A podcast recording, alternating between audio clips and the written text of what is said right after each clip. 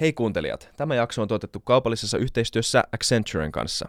Tervetuloa kuuntelemaan.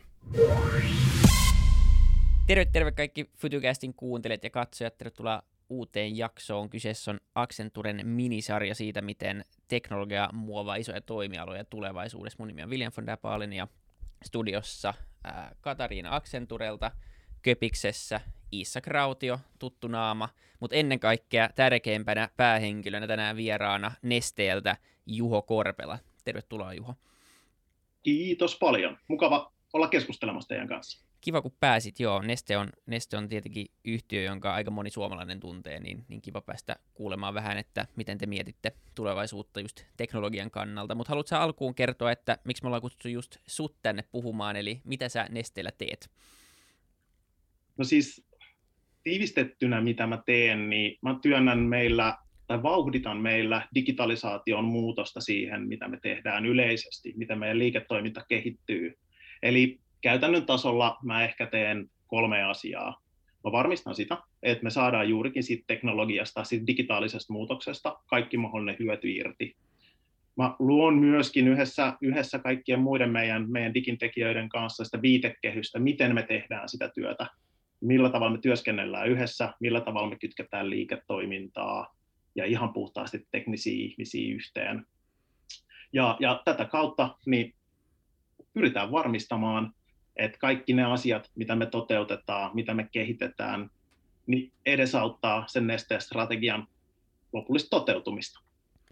Ja voisi ehkä alkuun vielä kerrata, jotta, jotta niin kuin ymmärretään, että mistä on kyse, niin, niin ylipäänsä vähän, että mitä Neste tekee ja mikä on Nesteen mm. strategia, koska se ei välttämättä kuitenkaan ole kaikille niin tuttuja, että monet tietää, että teiltä saa tankata bensaa tuolla tietyissä kohdissa, mutta, tota, mutta te olette aika paljon muutakin nykyään kuin, kuin tota bensa-asemia. Joo, ollaan, ollaan siis. Oikeastaan niin kuin Neste on siinä tässä kohtaa tosi mielenkiintoinen, koska me ollaan oltu perinteinen öljyjalostusyhtiö ja, ja niin kuin sanoit, varmaan suurin osa niin se kosketuspinta tulee tuotteiden varsilta ja mm. huoltoasemilta auton tankkaamisesta. Mutta oikeastaan se, mikä on tapahtunut nesteen näkökulmasta noin viimeisen kymmenen vuoden aikana, niin me ollaan siirrytty sieltä perinteisestä öljyjalostusyhtiöstä kohti kiertotalousyhtiötä. Aluksi ehkä kierrättämisen kautta, ja nyt ollaan puhtaasti tekemässä nestettä, nestettä kiertotalousyhtiöksi, joka on osiltaan jo toteutunut. Et, et jos miettii sitä meidän visiota tehdä, tehdä tästä maailmasta vähän parempi, parempi meidän lapsille, niin se on niin kuin se iso pihvi, mikä siellä tapahtuu. Luodaan kierrätettyä energiaa ja, ja autetaan sitä kautta meidän asiakkaita pienentämään omaa hiilijalanjälkeä. Just niin. Ja, ja tota, me pohdittiin tässä etukäteen, että voitaisiin niinku puhua siitä ylipäätänsä siitä murroksesta, mikä on nyt käynnissä. Eli, eli monet firmat on samassa tilanteessa kuin Neste ja joutuu ehkä keksimään vähän itsensä uudestaan ja, ja niin kuin miettimään vanhoja liiketoimintamalleja. Että ehkä se öljyn myynti ei ole se tulevaisuus enää, enää niin kuin pitkällä tähtäimellä ja pitää miettiä, että mitä kaikkea voi tehdä, jotta voi, voi olla luomassa sitä parempaa maailmaa, niin, niin sun näkökulmasta olisi mielenkiintoista kuulla vaan, että mitä se ylipäänsä vaatii, että niin kuin nesteen kokoinen yritys tai ylipäänsä isot firmat saa itsensä muutettua tähän – tähän niin kuin aikakauteen, jossa me eletään, jossa vaaditaan myös yrityksiltä konkreettisia tekoja ja muutoksia, ja jossa myös kuluttajat vaatii niitä enemmän ja enemmän.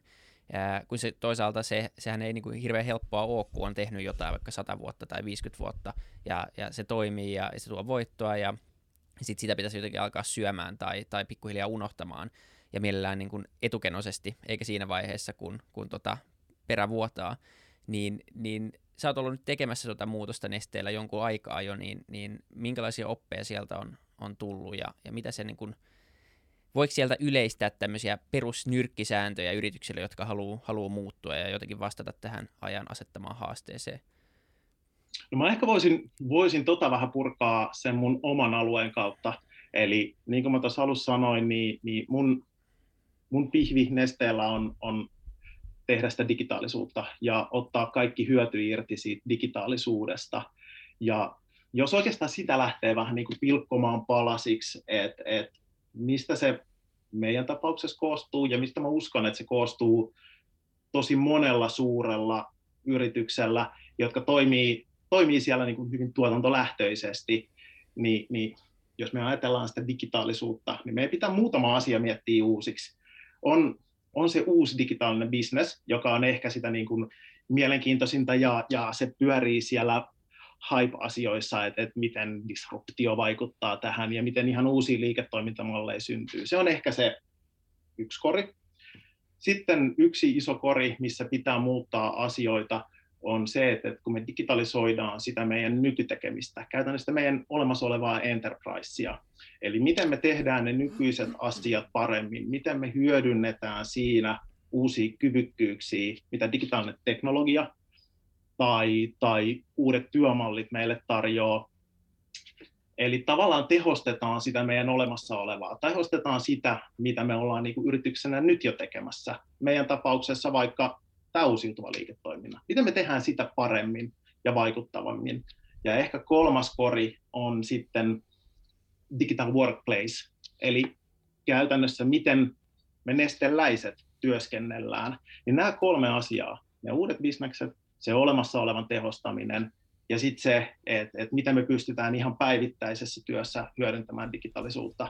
Näissä kolmessa on jokaisessa vähän erilaiset logiikat, ja, ja se vaatii tosi paljon oppimista, se vaatii uudenlaisia ajattelumalleja ja, ja yleensä se vaatii tosi paljon enemmän vaikka nopeutta tai sitä tapaa, miten me nesteen sisällä tai yhdessä meidän kumppaneiden kanssa tehdään yhteistyötä. Usein näissä kestävän kehityksen uudistumisissa puhutaan paljon rakenteellisista muutoksista, mutta sitten usein unohdetaan nämä sisäiset ö, prosessitehostukset ja vastaavalla. Ja sitten mä tavallaan nyt kysyn sulta, että miksi sä oot tärkeä äijä nesteellä, saat mahdollisuuden vastata tähän, niin mikä on sun mielestä tämän rooli, tämän niin näiden sisäisten prosessien tehostaminen ja tota, ylipäätään tehokkuuden lisääminen? No, tosi usein itse asiassa, kun, tämä on mun mielestä tosi hyvä kysymys, kun puhutaan digitaalisuudesta, niin tosi herkästi luupataan sinne niin kuin aivan uuteen bisnekseen ja, ja kaikkeen, niin kuin, että siinä on liiketoimintamallit uutta, teknologia uutta, työtavat uutta, ihan kaikki uutta. Ja se voi olla, niin kuin, se voi olla ihan liian niin kuin dramaattisen iso hyppy jonnekin täysin uuteen, jos ei tunneta yhtään mitään. Niin sen takia esimerkiksi meillä on tosi vahva fokus tällaisessa Neste Excellence-ohjelmassa. Me halutaan parantaa meidän prosesseja ja sitä ihan operatiivista tekemistä, koska se auttaa meitä tässä kaikessa. Ja, ja jos silloin miettii sitä digitaalisuutta, niin, niin loppujen lopuksi kyse ei olekaan itse asiassa yhtään siitä teknologiasta, vaan tavallaan se teknologia mahdollistaa sen, että me voidaan muuttaa meidän prosesseja, me voidaan tehdä asioita paremmin. Eli mikä voisi olla hyvä esimerkki? Joku logistiikan alueelta. Meillä on, meillä on paljon enemmän kyvykkyyksiä kerätä dataa, hyödyntää sitä, käyttää vaikka muodikkaita koneoppimis niin kuin menetelmiä siihen, että me voidaan ennustaa, mitä tulevaisuudessa tapahtuu, joka ei ollut aikaisemmin mahdollisuutta. Eli teknologia antaa meille sen kyvykkyyden, että meidän ihmiset, jotka työskentelee sen logistiikan alueella, niin voikin yhtäkkiä muuttaa kokonaan sitä toimintatapaansa sen mukaan, mitä se teknologia meille antaa. Eli loppujen lopuksi digitaalisessa muutoksessa ja siinä, mitä mä teen ja, ja mitä me tehdään isomman joukon kesken, niin onkin kyse siitä, että miten me voidaan auttaa ihmisiä tekemään heidän työnsä paremmin. Ja tästä päästään taas takaisin sinne, että itse asiassa se digitaalinen muutos on loppujen lopuksi, siinä on kyse vain ihmisistä, siinä on kyse vain siitä, että miten ihmiset pystyy tekemään tekee asiansa uudella tavalla. Joka totta kai tuo sen haasteen, että silloin taas tulee mukaan se jatkuva oppiminen. Koko aika pitää löytää ehkä niitä uusia tapoja ja pystyy myöskin käyttämään sitä teknologiaa järkevästi koska se on joissain tapauksissa täysin ylivertaista siihen, mitä me ollaan vaikka kymmenen vuotta sitten kyetty tekemään. Mä voisin tässä kohtaa pyytää sinua vähän tarkentaa, koska toi on niinku myös omassa työssä Accenturelle tärkeää se, että miten me, niinku, miten me valjastetaan ihmiset käyttää niitä uusia innovaatioita ja miten niitä siltoja rakennetaan just niinku, u- uusienlaisten ideoiden ja, ja niinku, myös toimintatapojen kanssa, että miten, miten siitä saadaan kaikki ilo irti niistä huikeista uusista tota, rakenteista, mitä me tehdään, niin mit, mitkä on sun opit tai neuvot, että miten ihmisille mahdollistetaan sellainen eteneminen? No, loppujen lopuksi se on yhtä aikaa tosi yksinkertaista ja tosi monimutkaista. se esimerkiksi, miten me työskennellään. Meillä ei ole mitään sellaista keskitettyä digikeittiötä, jossa ollaan hupparit päällä jossakin omassa fänsissä toimistossa, vaan kaikki tämä digitaalinen kehitys, mitä me esimerkiksi Nesteellä tehdään, niin se tapahtuu ihan oikeasti siellä liiketoimintayksikössä, siellä linjassa.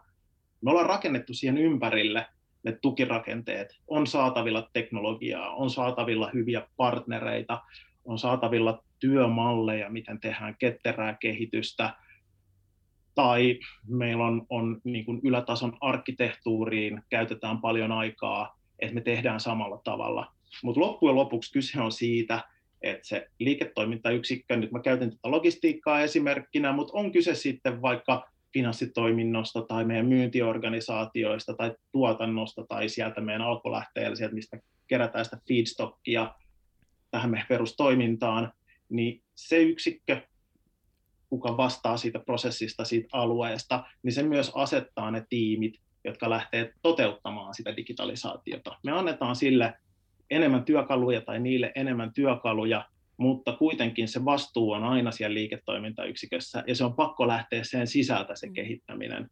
Eli meidän malli tehdä tätä työtä on aika hajautettu. Meillä on paljon digiyksiköitä ja digitiimejä, jos sen, jos sen näin voi sanoa, eikä vaan sellaista yhtä jotakin pumppua, joka pyörii vähän teknopäissään jossakin, jossakin kulmassa, vaan se on ihan niin kuin orgaaninen osa sitä meidän tekemistä, että et liiketoimintayksikkö rakentaa sitä omaa, omaa digitaalisuuttaan. Mm, rakennetaan sitä omistajuuden tuntoa ihmisille. Ehdottomasti. Ja niin kuin mä sanoin, niin se on juurikin siitä prosessimuutoksesta. Ja silloin, jos tämä tulee jotenkin annettuna, joku uusi teknologia-asia tai, tai kyvykkyys, niin se menee jotenkin ihan väärinpäin. Se pitää mm. lähteä mm. sieltä sisältä. Ja silloin lähdetään juurikin etsimään sitä, että onko ne teknisiä kyvykkyyksiä, onko ne jollakin partnerilla olevaa jotain erikoisosaamista, jolla me voidaan auttaa sitä prosessimuutosta ja kehittää meidän toimintaa. Eli tämä on niin tavallaan tämä sisäinen perspektiivi siitä, miten sä rakennat niin kuin firman oikein. Ää, mainitsit myös, että, että on tämä haippi, haippi-osa tätä, eli uudet teknologiat ylipäänsä alalla. Ähm, mitä siellä on näköpiirissä? Tietenkin kun tämä sarja keskittyy uusiin mielenkiintoisiin teknologioihin, niin tämä on, tämä on äh, tämä on niin kuin tosi mielenkiintoinen kulma kanssa, että mitä, mitä sieltä on tulossa, joka tulee vaikuttaa siihen niin kuin ensinnäkin, mitä teette, ja myös siihen tapaan ehkä, mitä, miten te teette. Tota, no ehkä, ehkä nyt siis, joo, paljon, paljon haipataan jotain teknologioita, ja niitä on hyvä tutkia. Me, me tehdään yhtä lailla sitä, me tehdään paljon pokkeja erilaisilla alueilla ja kokeillaan uusia juttuja, on vaikka sitten konenäön hyödyntämistä tietyillä alueilla tai, tai miten me voidaan hyödyntää droneja tai uusia nopeita tietoliikenneyhteyksiä tai tämän kaltaisia asioita. Ne on niin kuin hyviä pokkeja ja se, että me ymmärretään ehkä paremmin sitä, että mihin se teknologia, teknologia taipuu. Mutta loppujen lopuksi varmaan mikä on niin kuin oikeasti tällä hetkellä niin kuin teknologiasta mun mielestä tärkeää, niin, niin tosi monessa paikassa varmasti, varmasti muissa yrityksissä yhtä lailla ollaan hiljalleen saatu se perusdata, tavallaan niin kuin end-to-end data jollain asteella haltuun, niin mitä kaikkea sen avulla pystytään tekemään? Miten me pystytään pääsemään siitä perinteisestä raportoinnista sitten ennustavaan analytiikkaan, luomaan paljon parempia skenaarioita tulevaisuudesta, rakentamaan vaikka digital twinejä tai, tai muita. Että tavallaan me pystytään käyttämään dataa ja sitten esimerkiksi tekoälyä ja koneoppimista siihen, että me ymmärretään meidän tulevaisuudesta paremmin, että me nyt osattaisiin tehdä järkevämpiä ratkaisuja, mihin suuntaan me mennään, tai kokeiltua uusia asioita huomattavasti nopeammin ja tehokkaammin ilman, että meidän pitää rakentaa iso tehdasinstallaatio jonnekin. Niin, niin mä jotenkin niin näen, että nyt tällä hetkellä meille ainakin tärkeintä on se data ja sen kautta syvemmälle pääseminen. Eli miten me tehdään tehdään siitä datasta myöskin sellainen, sellainen assetti, että se auttaa meitä tulevaisuudessa. Ja siihen liittyy esimerkiksi näistä hype-jutuista niin, niin AI, koneoppiminen tosi tärkeänä, tärkeänä osana. Mm. Saanko mä nostaa tuosta yhden aiheen, joka on itsellä tos, tosi kiinnostavaa? Ähm, sä mainitsit digital twinit, jotka, joten parissa mäkin on vähän pyörinyt meillä. Tota, ähm, miten sä sanoisit, että, että kun ne, jos sä voit vaikka kertoa vähän, että... Niin kertokaa eikä, että mitä ne on. Joo, että mitä digital, mutta kanssa, että miten te käytätte niitä nesteellä ja mitkä ajatukset niiden suhteen on tulevaisuudessa? No siis yle- yleisesti, miten digital twinia voidaan vaikka nyt käyttää, luodaan digitaalinen versio jostakin isosta teollisuus vaikka laitoksesta tai muusta, ja voidaan vaikka testata, että jos me muutetaan sitä, niin mitä silloin tapahtuisi? Mallinnetaan se todellisuus, ja sitten me pystytään sen mallin avulla muokkaamaan jotakin. Muutetaan tämä konfiguraatio ihan toisilla päin, ja katsotaan, mitä se malli kertoo. Onko se parempi, se uusi konfiguraatio? Eli tavallaan voidaan, voidaan ikään kuin harjoitella se, mitä me tehtäisiin oikeassa maailmassa, niin digitaalisessa ympäristössä. Me voidaan kokeilla, että onko tämä tehokkaampaa. Ja, ja niistä on, again, taas fancy piirroksia. Ehkä meidän tapauksessa ne asiat on vähän yksinkertaisempia. Ne ei ole niin syvällä siellä, niin pitkällä siellä digital twinissä, vaan me ehkä enemmänkin halutaan löytää se tapa, miten me tehdään niitä skenaarioita tulevaisuudesta. On kyse sitten myynnistä tai siitä logistiikasta tai muutoksista meidän tuotannossa. Miten me voidaan käyttää sitä dataa ja sitä, miten me ollaan mallinnettu se todellisuus siihen, että me kokeillaan, jos me muutetaan jotakin olisiko tälleen järkevämpi tehdä logistiikkaa, olisiko meidän järkevämpi ohjata laivoja vähän eri tavalla, onko se parempaa sen kokonaisuuden kannalta. Mm. Ja okay. tähän vielä niin kuin ehkä oma nosto, että mikä minusta on ollut hirveän kiinnostavaa, vaikka nähdään, että miten teollisuustyöntekijät voidaan kouluttaa vaikka käyttämään uusia laitteita ilman, että, sä, että se, se saattaa olla aika hazardi jotenkin käyttää jotain isoa konetta, niin kuin jos sä et ole ennen koskaan käyttänyt sitä, niin sitten sä pystyt tämmöisessä digitaalisessa ympäristössä oppimaan niistä yksityiskohdista ja nippeleistä ja muusta ennen kuin mennään siihen todelliseen ympäristöön. Ja en nyt sano, että, että kuka käyttää mitä, mitä ja kuinka syvällisesti, mutta mut mielestäni se on vaan tosi kiinnostava teknologian näkökulma näkökulmasta ää, tulevaisuudessa. Totta, totta. Ja, ja yksi mielenkiintoinen esimerkki, vaikka mikä meillä on, meillä on tota, osa meidän, meidän saiteista jalostamoista on myöskin mallinnettu niin, että siellä pystyy ikään kuin kävellä virtuaalisesti. Meillä on työkalut siihen, että sinne pääsee sisälle, siellä näkee kaiken, mitä, mitä komponentteja, mitä työkaluja, mitä koneita siellä on, ja tavallaan pystyy tarkkailemaan myöskin sitä. Pystyy käydä katsomassa Jep. jalostamoa ilman, että sinne menee, pääsee niihin halleihin, niihin rakennuksiin, niitä putkien väliin ilman, että kenenkään sinne oikeasti faktisesti tarvitsee mennä. Okei, eli toi on niin tavallaan ää, se, se niin nämä haippiteknologiat sitten kanssa siihen niin teidän omaan, omaan prosessiin. Onko sitten niin makrosuunnassa näkyvillä, äm, jos sä pystyt kommentoimaan, mutta lähinnä niin sitä, että onko semmoista, tietenkin paljon puhutaan energiamurroksesta, puhutaan nimenomaan kiertotaloudesta, puhutaan tämmöisistä asioista, niin, niin äh, ja puhutaan fuusioenergiasta jopa niin kuin jossain vaiheessa ja, ja kaiken maailman asioista, niin, niin onko siellä jotain näköpiirissä, ää, tietenkin niin kiertotalous itsessään ei ole yksi teknologia, vaan se on varmaan ää, kooste tai yhdistelmä tosi montaa eri, eri kyvykkyyttä ja, ja datan hallintaa ja, ja myös erilaisia teknologioita siinä elinkaaren varrella, mutta mut tota, tämä on varmaan se ohjaava juttu teillä, mutta onko siellä jotain muita muita asioita näköpiirissä, josta, jota te tarkkailette erityisen tarkasti tai, tai jotka, jotka sä luulet, että tulee ylipäänsä niin kuin vaikuttaa äm, teidän toimialaan? Mm. No, tuohon voisi vastata tosi tylsästi, että varmaan, varmaan kaikki noi, noi, mitä sanoit, koska me kuitenkin ollaan juurikin sen murroksen keskellä ja me ollaan mm. yksi yritys, joka sitä koko aika tekee ja, ja jos, jos ajattelee nestettä, niin me ollaan tällä hetkellä johtava esimerkiksi uusiutuvan dieselin tuottaja, joka on mm. niin kuin yksi iso alue sitä kiertotaloutta.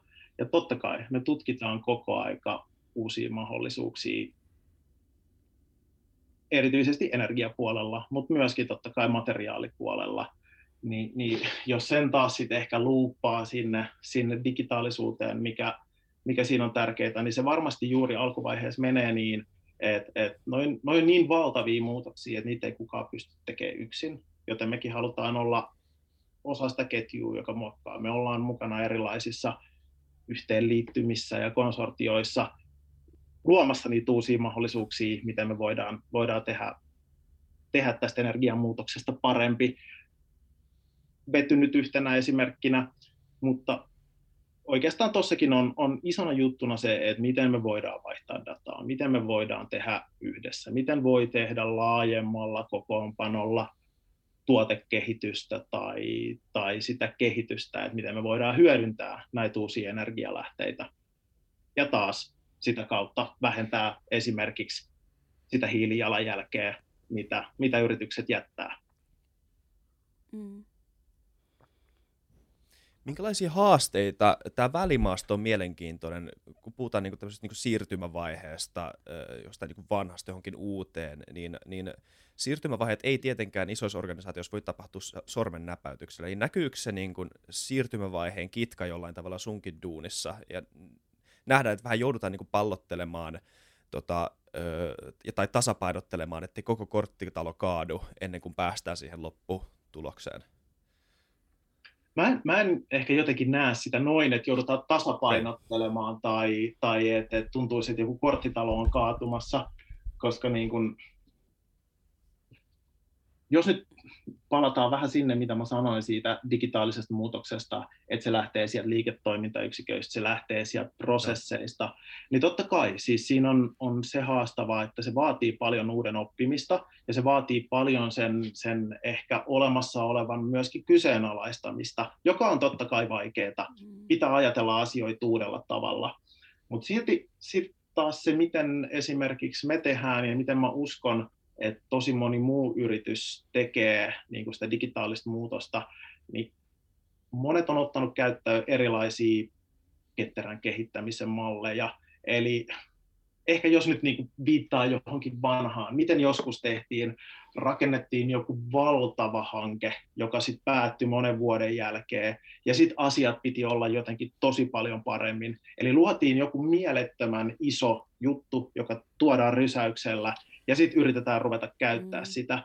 Ja musta tuntuu, että tässä on myöskin tapahtunut tosi iso muutos, joka on myös osa sitä, mitä mä teen ja, ja mitä tosi moni ihminen meidän nestejä tekee, niin on ketteröittää myöskin sitä, että miten me kehitetään. Mm. Ja erityisesti mun mielestä tämä on, on toimivaa digitaalisuudessa, koska me saadaan tehtyä tosi nopeasti niitä pieniä asioita. Me saadaan harjoiteltua myöskin sitä prosessimuutosta aika pieni palanen kerrallaansa. Aikaisemmin jouduttiin tekemään se, se puoli vuotta vuositöitä, että me uskallettiin jotain julkaista vaikka käyttöön. Nyt me voidaan tehdä vaikka niin, että me pystytään julkaisemaan joka viikko joku pieni uusi asia, jolloin myöskin ne prosessimuutokset, toimintatapamuutokset, kouluttaminen, kaikki muu käy tosi paljon helpommaksi.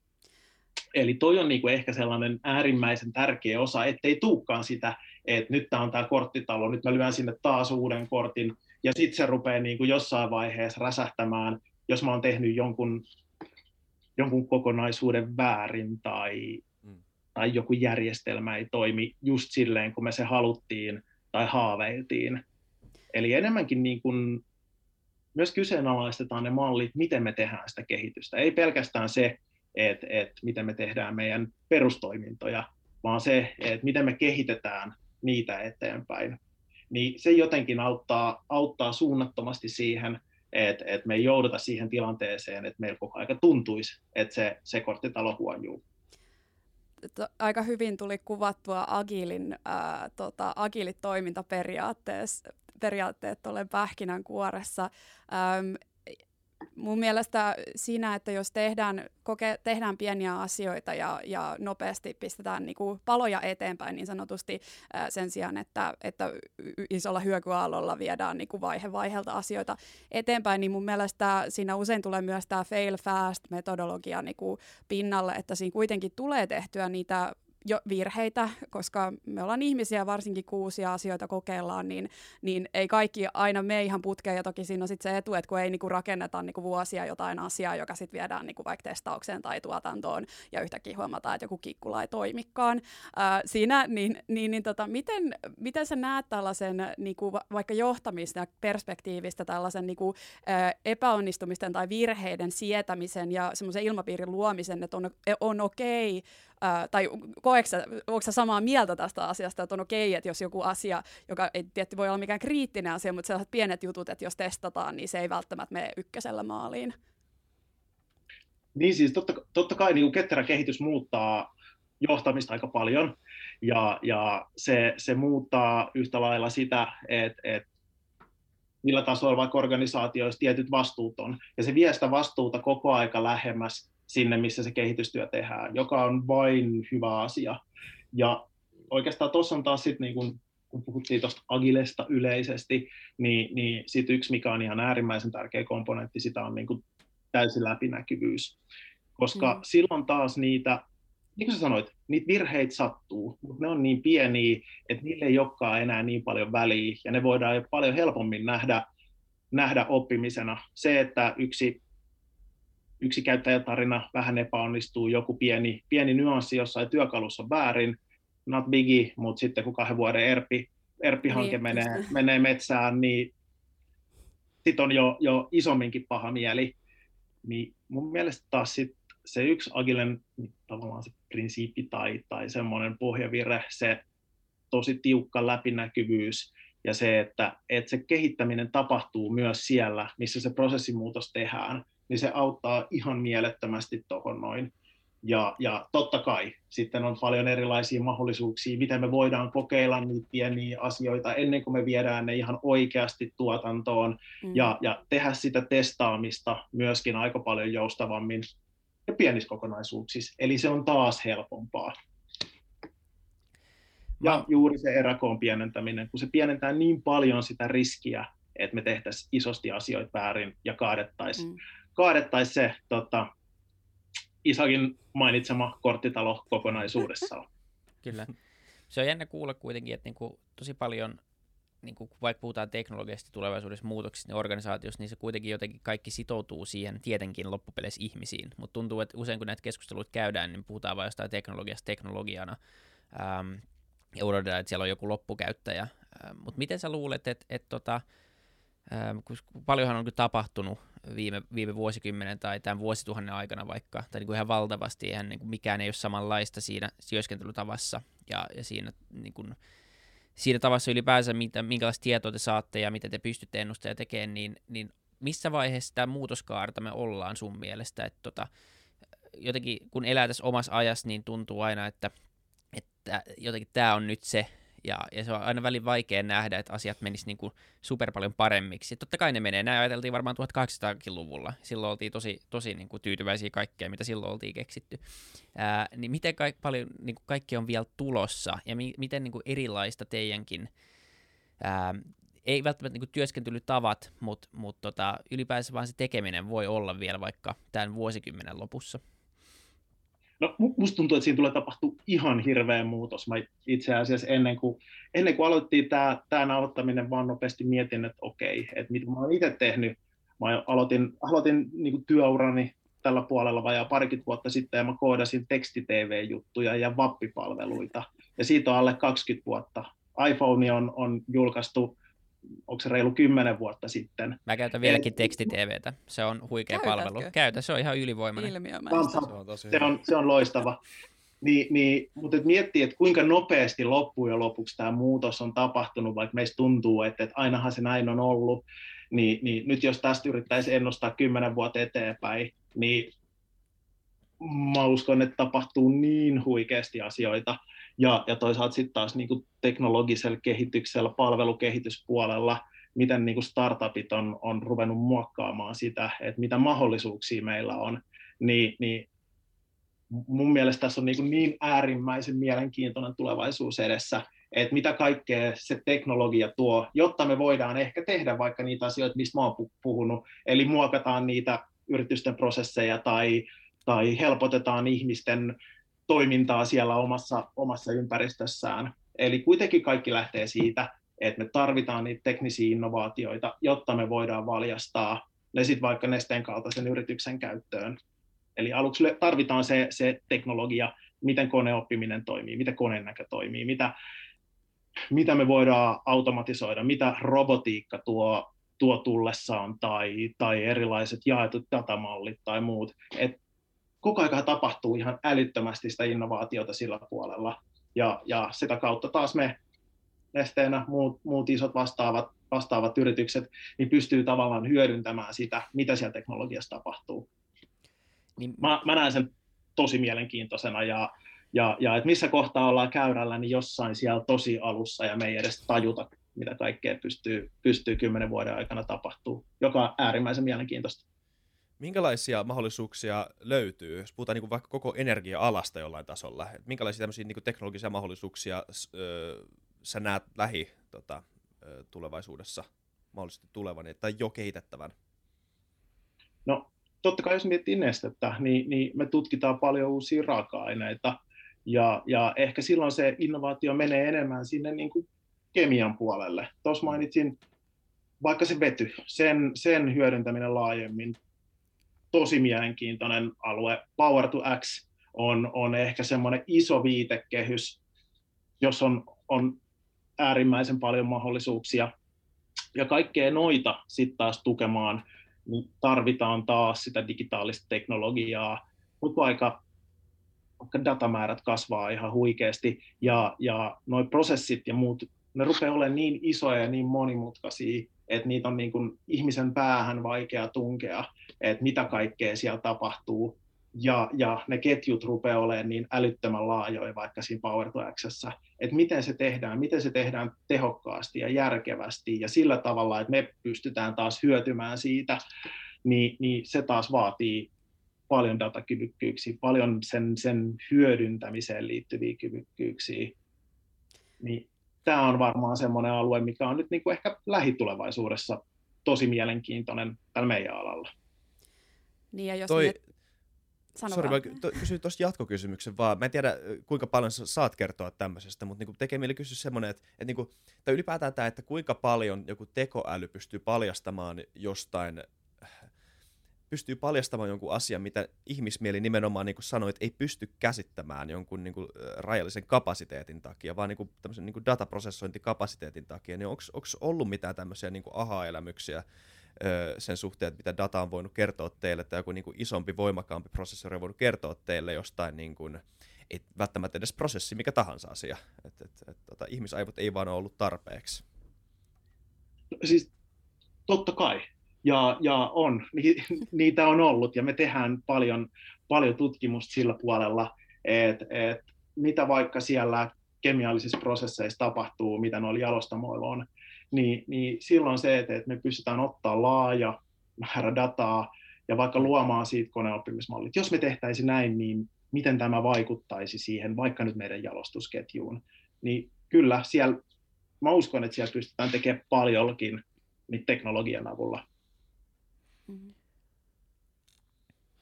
Joo, ja tota, sit jos miettii tätä vihreää tulevaisuutta, niin yksi teema, mikä itseä välillä valvottaa jopa öisin, on se jotenkin se räjähtävä tarve niin kuin energialle ja sähkölle, mitä nykymaailmassa on. Että ylipäätään niin kuin nämä digitaaliset niin kuin välineet, viestimet, työkalut, mitä me käytetään, niin sehän on niin kuin eksponentiaalista se, se tota, energian tuotanto, mitä meidän pitää te, niin kuin tehdä mahdollistaaksemme kaikkien nyt vaikka kryptovaluuttojen tiedätkö, niin kuin käyttämisen mahdollisuus. Mä en tiedä, näkyykö se nesteen maailmassa tai teidän tota, firman toiminnassa mitenkään tämä tällainen niin kuin energian käytön lisääntyminen vai onko se sellainen, että siinä on niin kuin muut toimijat, jotka fokusoi sit vaikka niin kuin tällaisiin, onko se sitten aurinkoenergian tai muiden niin kuin kehittämiseen?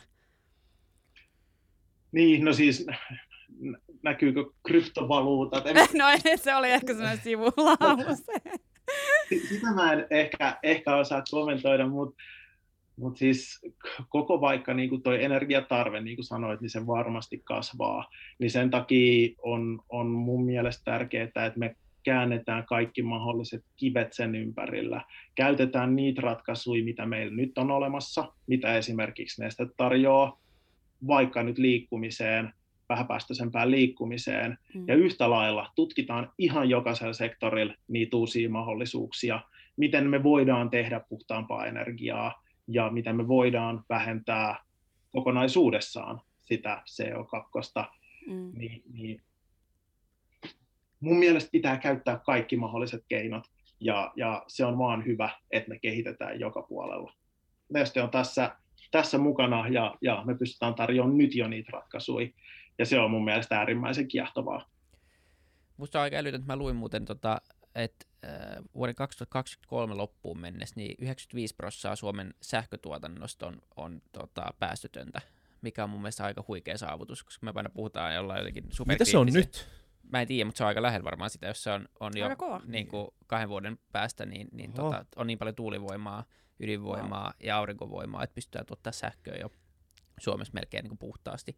Totta kai mm. nykytarpeilla varmaan tarve kasvaa koko ajan, mutta toivon mukaan myös kyvykkyys ja tuotantokyvykkyys kasvaa samassa, samassa suhteessa. Mutta se on mun mielestä jotenkin hieno esimerkki siitä, että aika niin kuin nopeasti se tulee sieltä myös tämmöinen, kunhan vaan niin kuin teknologia halpenee ja, ja tehostuu, niin, niin kuin esimerkiksi aurinkovoima viimeisen kymmenen vuoden aikana on kuitenkin, se on, se on niin, kuin niin merkittävä muutos, niin, niin tota, se, se on hieno nähdä, kuinka tärkeä osa startupit ja tämmöiset niin yrittäjät ja, ja niin pienet firmat on toimia niin katalyytteinä, jotka nimenomaan tuoneet uusia ideoita, innovaatioita, teknologioita, ja kuinka paljon te teette yhteistyötä tämmöisten, niin tämmöisten firmojen kanssa, koska ainakin aina kun puhuu isojen firmojen kanssa, niin yksi iso ongelma on just tavallaan se sisäinen innovaatiokyvykkyys ja siihen, että kun on niin iso, ei ehkä välttämättä niin kuin jotenkin kuvittelee, että ei pysty ottaa riskiä tai, tai ihmiset siinä firmassa, niin, niin ähm, kaikki insentiivit ohjaa niin kuin riskistä poispäin aika helposti, ainakin monessa perinteisessä firmassa, niin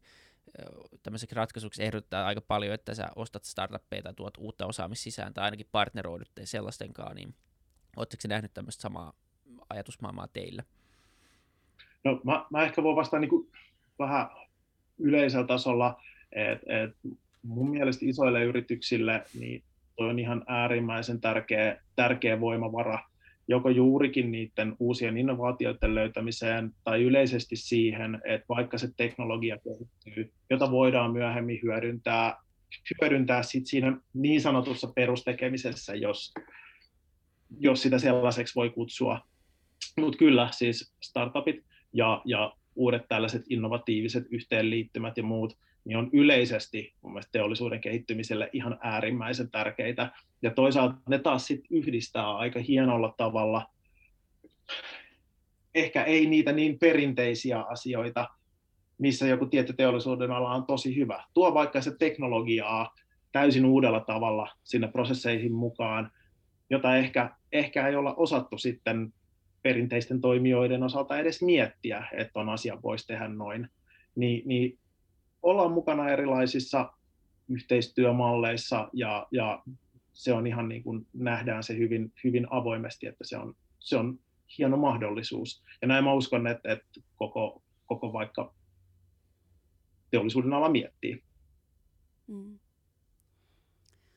Miten sä sitten koet, mä menen ehkä tuohon niinku, alussa sä mainitsit asian, mitä mä oon tässä miettinyt, mikä on myös omassa työssä hirveän relevantti, on se, on se niinku liiketoiminnan tarpeiden ja sitten näiden ää, sit sen niinku, teknologian ja sen niinku, uudi, niin kuin te, teknologisten uudistusten, mutta myös niiden niin kuin te, teilläkin esimerkiksi teollisten uudistusten tarpeiden, niiden niin kuin ke, keskinäinen keskustelu, että miten linkataan sitten tämä, tämä tota, että se, että tuodaan nyt vaikka joku uusi teknologia siihen, että mitä bisnes haluaa saavuttaa, niin se vuoropuhelu saattaa välillä olla niin kuin haastavaakin, ää, jos, jos puhutaan vaikka, että niin kuin työntekijöiden mentaliteetti ei ole ehkä niinku vielä valmis vaikka nyt johonkin koneoppimisen ää, asioihin, ja sitten on nämä niinku insinöörit, jotka tuntee sen hirveän hyvin, mutta sitten on tota, mut sit muilla saattaa olla niinku erilaisia mittareita. Miten sä, onko sinulla jotain neuvoja esimerkiksi, et, tai jotain oppeja, että miten,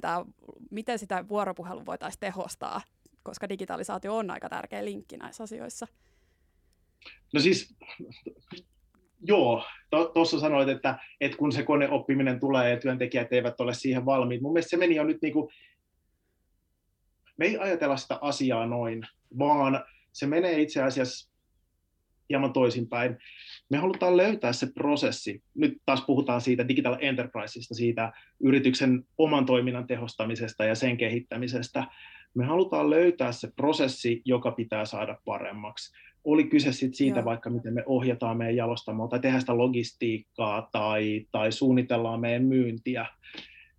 Ja itse asiassa siinä johtamisessa on tärkeää, että löydetään sieltä se oikea asia. Mitä me halutaan muuttaa? Missä me halutaan olla parempia? Halutaanko me, että meidän, meidän laivat kuluttaa vähemmän tai jotain muuta?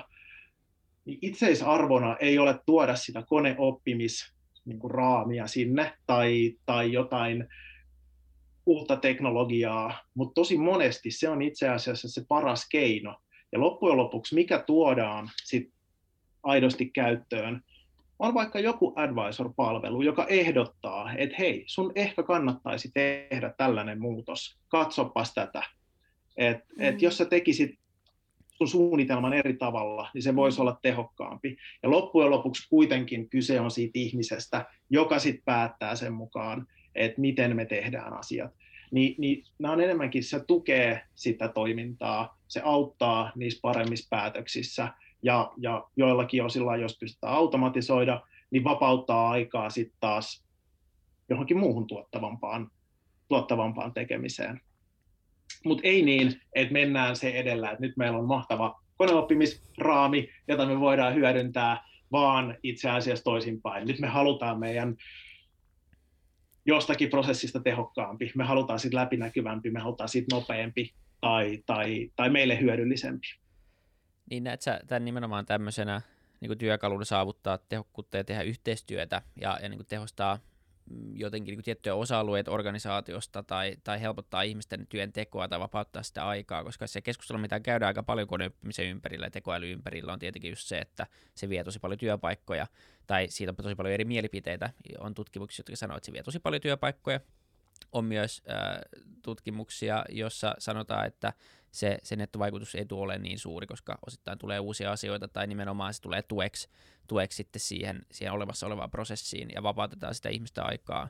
Miten teillä sitä ajatellaan? Luulet sä, että ja se ei varmaan ole näin muusta valkoinen, että se on joko tai, mutta että, tota, miten te ajattelette tätä problematiikkaa tai tätä kysymysten asettelua? Mun mielestä on ehdottomasti niin kuin sillä kannalla, että se tuo tukea siihen nykyiseen työhön tai se muuttaa sitä ja, ja on, on mahdollisuus tehdä taas semmoisia uusia asioita, mihin ei aikaisemmin ollut mahdollisuutta.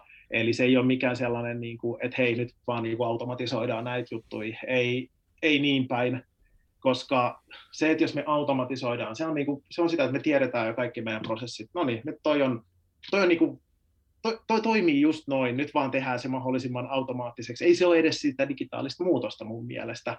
Se on niin kuin aika lailla semmoista ihan perinteistä tietoteknologia, IT-tekemistä, jos me tunnetaan se prosessi ja tehdään siitä vaan niin kuin vähän parempi, mikä voisi olla, olla esimerkki jossakin, jossakin yrityksessä, joku palkanmaksuprosessi. Kunhan se toimii, kyllä me tiedetään, mitä se on. Se on joka kuu viimeinen päivä tai ensimmäinen päivä tai 15 päivä. Kunhan se menee vaan smoothisti eteenpäin ja virheettömästi. Mutta silloin, jos me tehdään jotakin erilaista vaikka jonkun alueen suunnittelu tai optimointiin, niin se tulee juurikin tukevaksi työkaluksi, tukevaksi menetelmäksi, se mitä me pystytään digitaalisuudesta ammentamaan. Mun muuten Vili alkoi kiinnostaa liikaa toi sun sähköntuotannon päästöttömyys. Mä löysin Demokratti, mä otan Demareiden aikakausilehti. Suomessa 85 prosenttia sähköstä on päästötöntä. Jo nyt, niin. Kun, Kova. Kun mukaan lasketaan uusiutuvat ja ydinvoima. Muualla EU:ssa puhutaan sähköntuotannon keskiarvo eikö puhtaan sähkötuotannon keskiarvo on runsaat 60 prosenttia, että Suomessa on 25 prosenttia enemmän kuin EUn keskiarvo. Torille. En tiennyt. Torille. niin, ja, ja siis kahden vuoden päästä niin se on melkein sata. Niin tota, okei, okay, mutta ei ole, ei ole semmoista niinku, semmoista tuleva visio, että lähtee roborekka jalostamalle ja sitten siellä skannataan automaattiskannerilla ovet auki ja sitten sieltä robotrukki lastaa, lastaa sen ja sitten se roboauto ajaa robolaivalle ja robolaiva tuo ja, ja sitten robomyynti, puhelut tehdään automaattisesti ja näin poispäin. Tietenkään se ei, kyllä varmaan niin kuin nesteen kaltainen firma tarvii, tarvii ihmisiä myös tulevaisuudessa, että tota, ei tässä kaikkien ei tarvitse olla ihan peloissaan omista, omista työpaikoista kuitenkaan. Niin no ja... no ei, ei, ei varmasti. niin ja eikö toi ole kuitenkin siis, ja mitä puhutaan näistä, niin kuin vaikka ne robotit osais niin kuin niitä rekkoja lastata ja näin, niin sehän sitten vapauttaa myös ihmisille niin kuin, äh, tilaa olla luovempia ratkaisuissa ja keksiä sitten niin kuin vielä parempia äh, ratkaisuja meidän yhteiskuntaan ja meidän elämän viemiseksi eteenpäin, muun muassa vihreämpää tulevaisuutta kohti. No se on, se on juuri noin, ja, ja vaikka nyt hauskana robo-anekdoottina, niin onhan meillä vaikka robottitankkauksia. Meillä on, on niin, asemia, missä on pilotit käynnissä, jossa itse asiassa robotti tankkaa auton. Tai meillä on vaikka taas tämmöinen kouriin tuntuva merk, esimerkki EasyDeli niin kuin asemakonsepti, jossa ei ole, ole ketään, se on automaatti myymälä yhtä lailla avaat sun kännykällä ovet, kävelet sisään, otat tuotteet, skannaat ne, maksu tapahtuu automaattisesti, niin, niin totta kai, nämä on niin uusia asioita, joita voidaan tehdä on top of something, ja, ja ne, niin kuin, ne lisää meille mahdollisuuksia, mutta ne ei ota mun mielestä mikään noista millään tavalla pois siitä vanhasta tai, tai ne, ei, ne ei poista niitä, vaan ne käytännössä vaan lisää, mitä kaikkea me voidaan tehdä. Niin ja tässä mun Mut mielestä... Kuitenkin... So, so, anteeksi, onko sinulla vain jatkokysymys, Katariina? No worries. Joo, ei kun tota, äh, mietin tässä vaan just sitä, että kun niinku, me ollaan puhuttu siitä, että miten nykymaailma on niinku, koetaan, että me ollaan jotenkin niin, niin kuin kärjessä ja nyt ollaan, niin kuin, nyt ollaan saavutettu jotain suurta, mutta se tulevaisuus on vielä niin paljon isompaa, mutta sekin niin kuin mentaliteetti että, ja just se niin kuin mielen avoimena pitäminen just tuosta robodelista ja muista, että mitä uusia työpaikkoja luodaan sitten taas näillä uusilla innovaatioilla. No yhtäkkiä sinulla saattaa olla enemmän datacentereitä, mitä pitää huoltaa, tai niitä robotteja, mitä pitää huoltaa, tai niin kuin tällaisia ihan uudenlaisia työpaikkoja, niin se on vaan kiinnostavaa nähdä, että mikä on se tulevaisuus, mitkä on ne tulevaisuuden työpaikat, mitkä, mitä kukaan ei edes vielä välttämättä niinku ole keksinyt tai osaisi ajatella. Äärimmäisen hyvä pointti.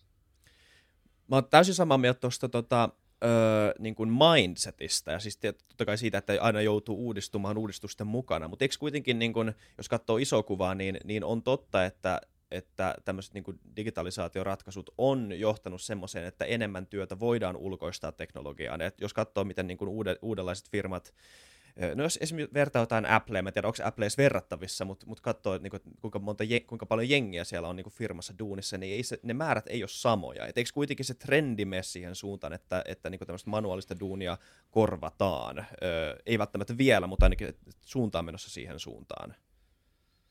Oletteko samaa mieltä tästä? Varmasti, varmasti jotakin, niin kuin, mä en usko, että sitä työtä häviää mm. vaan ehkä niin kuin sitten työtehtävät muuttuu. Noin niin kuin, tämä on okay. tosi yleisellä tasolla. Mm. Et, et, teknologia luo siihen mahdollisuuksia, että et meidän tulevaisuuden duunit ja hommat on ehkä eri näköisiä, mitä ne on tänään, koska onhan ne nyt ei, ei ollut paljon podcastin pitäjiä tai, tai transformation-tyyppejä 20 vuotta sitten. Et, et nämäkin kaikki, mitä me nyt tässä jokainen luultavasti tehdään työksemme, niin ei tällaisia töitä edes ollut olemassa mm. niin kuin vielä vähän aikaa sitten.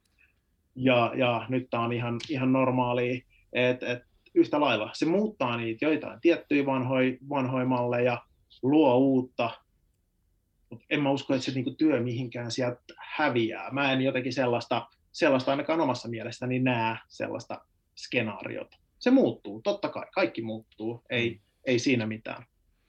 Kyllä.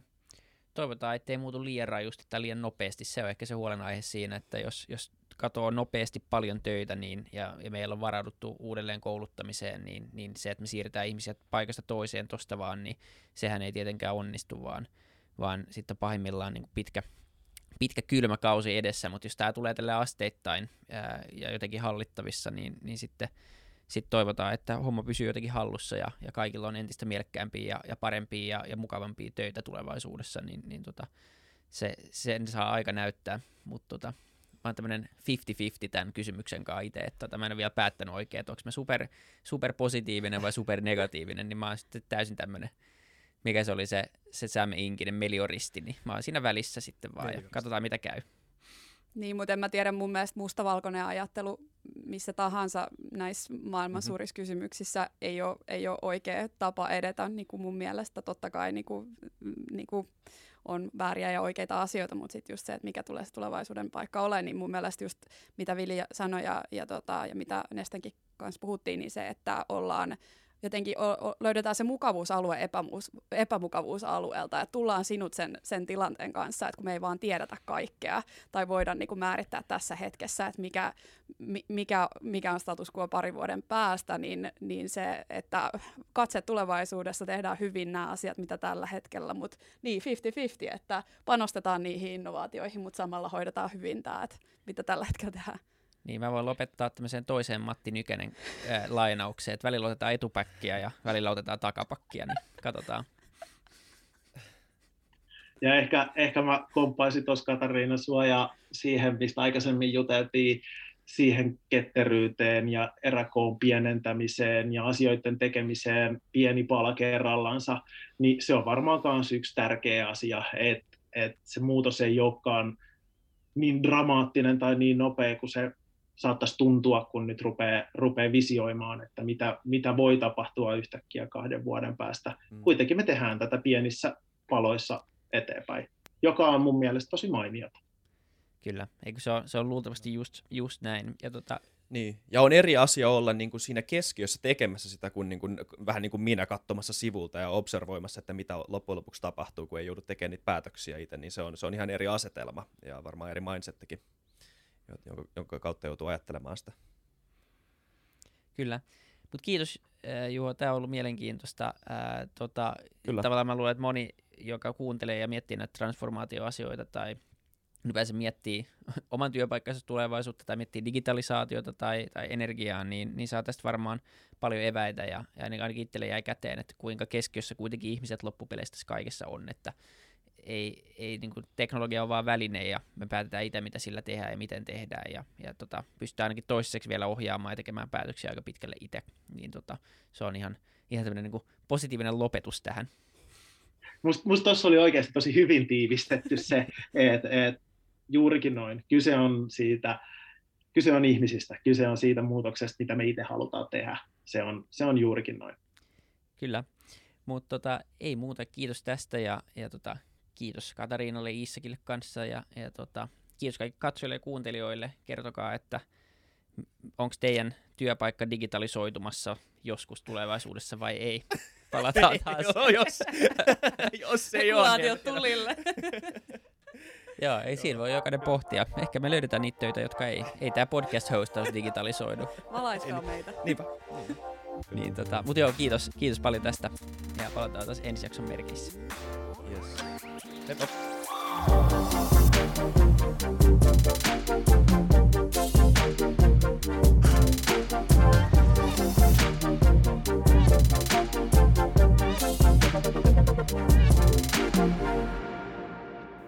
Kiitti kaikille kuuntelijoille, yhteistyökumppaneille ja FutuCastin koko tiimille.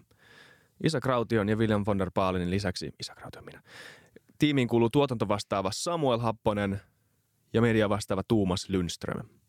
Ja kiitos Niko Noanalle tästä upeasta tunnaribiisistä, joka on mukana Lululandissa. Seuratkaa mitä somessa nimimerkillä FutuCast, millä tahansa podcast-alustalla ja niin ja saa arvostella. Mielellään. Thanks. Moi moi.